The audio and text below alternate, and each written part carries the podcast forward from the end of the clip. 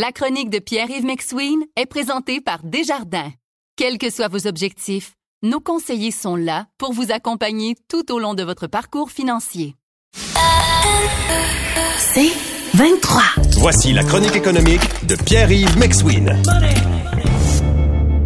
Salut Pierre-Yves. Salut Patrick. Bon, on a une grosse nouvelle dans le milieu des breuvages alcoolisés. Oui, en fait, c'est le groupe Prime Drink. Hein. C'est quoi le groupe Prime Drink? C'est une société cotée en bourse, Prime comme dans Olivier Primo, évidemment, qui avait mis la main à l'époque sur l'entreprise qui était euh, DWR, Dominion Water Reserve. Dans le fond, c'est un droit de pompage sur de l'eau de source. En somme, c'est ça à la base. Et cette entreprise-là a dit, nous, on met la main sur Triani Canada Inc. selon une lettre d'intention. C'est pas fait, ça doit être autorisé par les autorités réglementaires. Ça fait en sorte que le groupe Prime Drink, l'action est suspendue pour l'instant en bourse.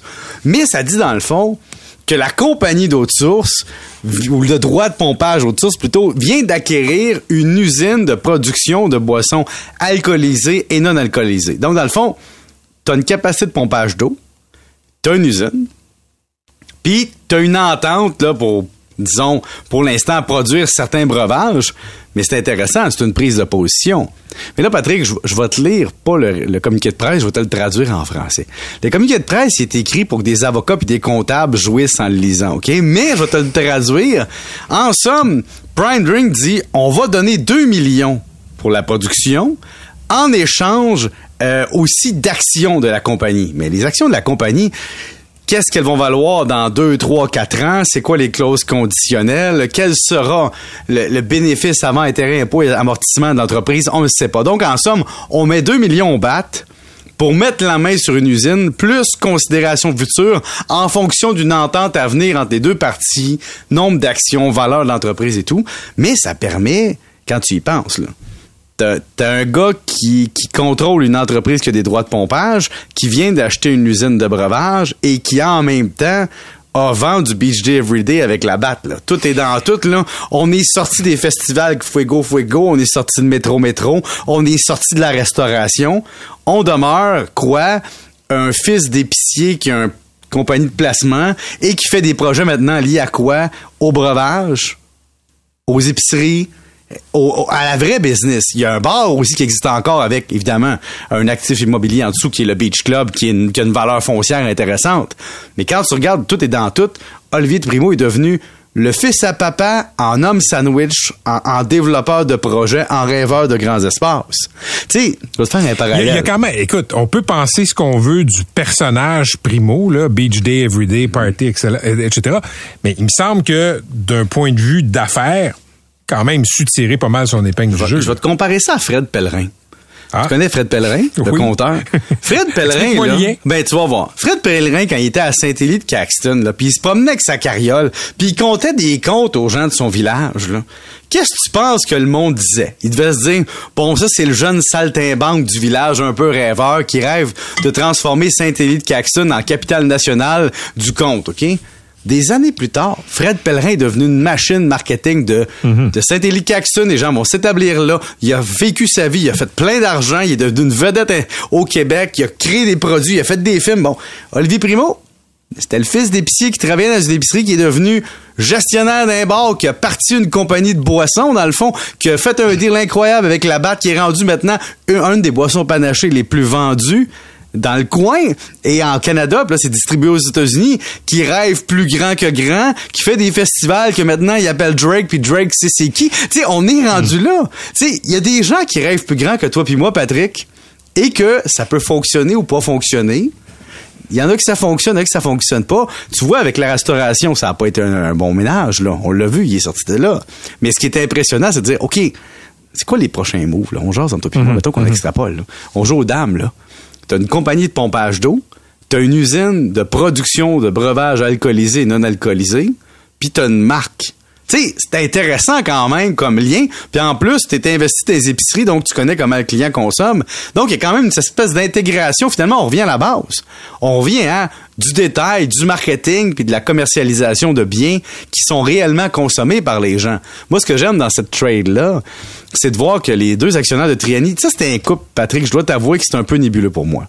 Il y a deux jeunes, à un moment donné, qui débarquent de n'importe, de je sais pas où, en fait. Je vais t'avouer que leur passé est pour moi, eh, je suis inconnaissant là-dedans, mais ils sont dans la jeune trentaine, ils achètent Transbro. Faut que je te dise, là, cette, transaction-là aujourd'hui n'implique pas Transbro, n'implique pas Glutenberg. On implique juste le groupe Triani qui fabrique des produits. Mais ces deux jeunes-là ont acheté une transaction très importante, beaucoup d'affaires. Et là, on voit qu'ils ont fait un, mauvais deal et là, ils revendent des morceaux à Prime Group, mais à groupe, à Prime Drink. Mais c'est intéressant. Moi, c'est fascinant. J'ai mon côté comptable, Patrick, qui regarde ça puis qui dit c'est quoi le prochain move de dame? Vous écoutez La Chronique économique avec Pierre-Yves McSween.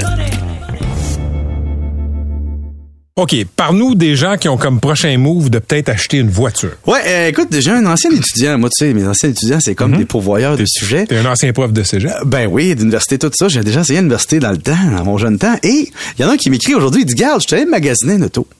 Et le concessionnaire essaie de me vendre l'idée que d'investir dans une voiture, c'est plus payant que d'investir. Fait que là, il me dit, dans le fond, garde, il dit, il me convainc d'investir à 8% sur une voiture, de payer 8% d'intérêt, parce qu'il se dit, regarde le tableau suivant, tu vas faire plus que 8% avec tes rendements si tu regardes le, le total d'intérêt. C'est-tu qu'est-ce qu'il fait dans le fond de concessionnaire? Il lui montre dans le fond le coût en intérêt de la dette. Évidemment, quand tu payes ton auto, chaque année, il y a moins de capital à rembourser. Il y a de plus en plus de capital de rembourser. Donc, le montant d'intérêt, veut, veut pas, avec l'amortissement, fait en sorte que tu paies moins d'intérêt que l'intérêt que tu vas faire sur un placement, par exemple, de 10 000 que tu vas laisser en bourse. Je veux pas mêler tout le monde, mais en somme, c'est une façon mathématique de montrer les choses.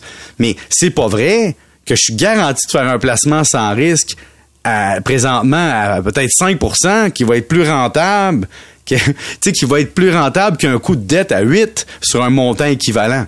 Je, suis en train de perdre le monde, mais en somme, Patrick, il y a des gymnastiques de concessionnaires. Puis là, tu arrives en plus dans le département, par exemple, des services financiers. Parce qu'une fois qu'on t'a vendu le char, on te passe aux services financiers qui nous donnent personne avec d'autres droits de paiement.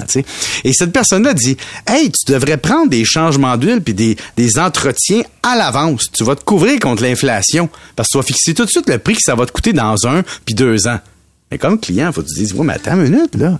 Moi, dans un puis deux ans, là je, je, je, vais avoir payé l'intérêt pendant tout ce temps-là sur le plan que tu vas me vendre. Même si je vais payer de l'inflation plus tard, au moins, j'aurai pas payé l'intérêt.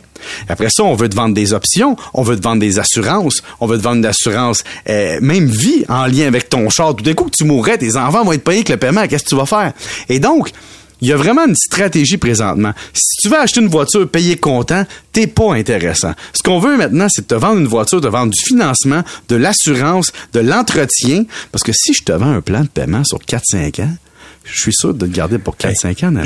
Savais-tu ça? Il se vend, puis j'ai constaté ça à l'achat du dernier véhicule, à la Oui. location du dernier véhicule, une assurance égratignure et compagnie. Ben oui, une assurance égratignure. Patrick, tout d'un coup, que tu as une égratignure, tu perdrais du statut social sur ton auto. Non, non, non, c'était pas ça. Non, et quand, quand, quand j'ai loué le véhicule, Ah oui? la location à long terme, il me dit, regarde, si tu payes X, quand tu le ramènes, on t'achale pas. Oui, si mais si ton égratignure dépasse la longueur d'une carte de crédit, on t'achète pas.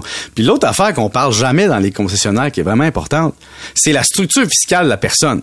Est-ce que tu achètes ou tu loues dans une compagnie ou personnellement? Est-ce que ton taux d'imposition marginal c'est 53.31 ou 36.12% Là, on essaie de te vendre un auto avec des arguments financiers, mais le client qui est devant toi, il a pas le même la même réalité parce que l'argent que j'aurais placé au lieu de le mettre dans l'auto, est-tu dans un CELI, un CELIAP, un REER ou c'est hors REER non enregistré puis je paie de l'impôt sur le rendement? Donc ces genres de stratégies-là de dire tu vas faire plus d'argent avec ton argent que si tu te finançais pas, faut faire attention.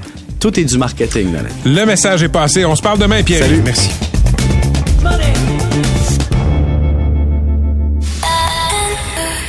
C'est 23.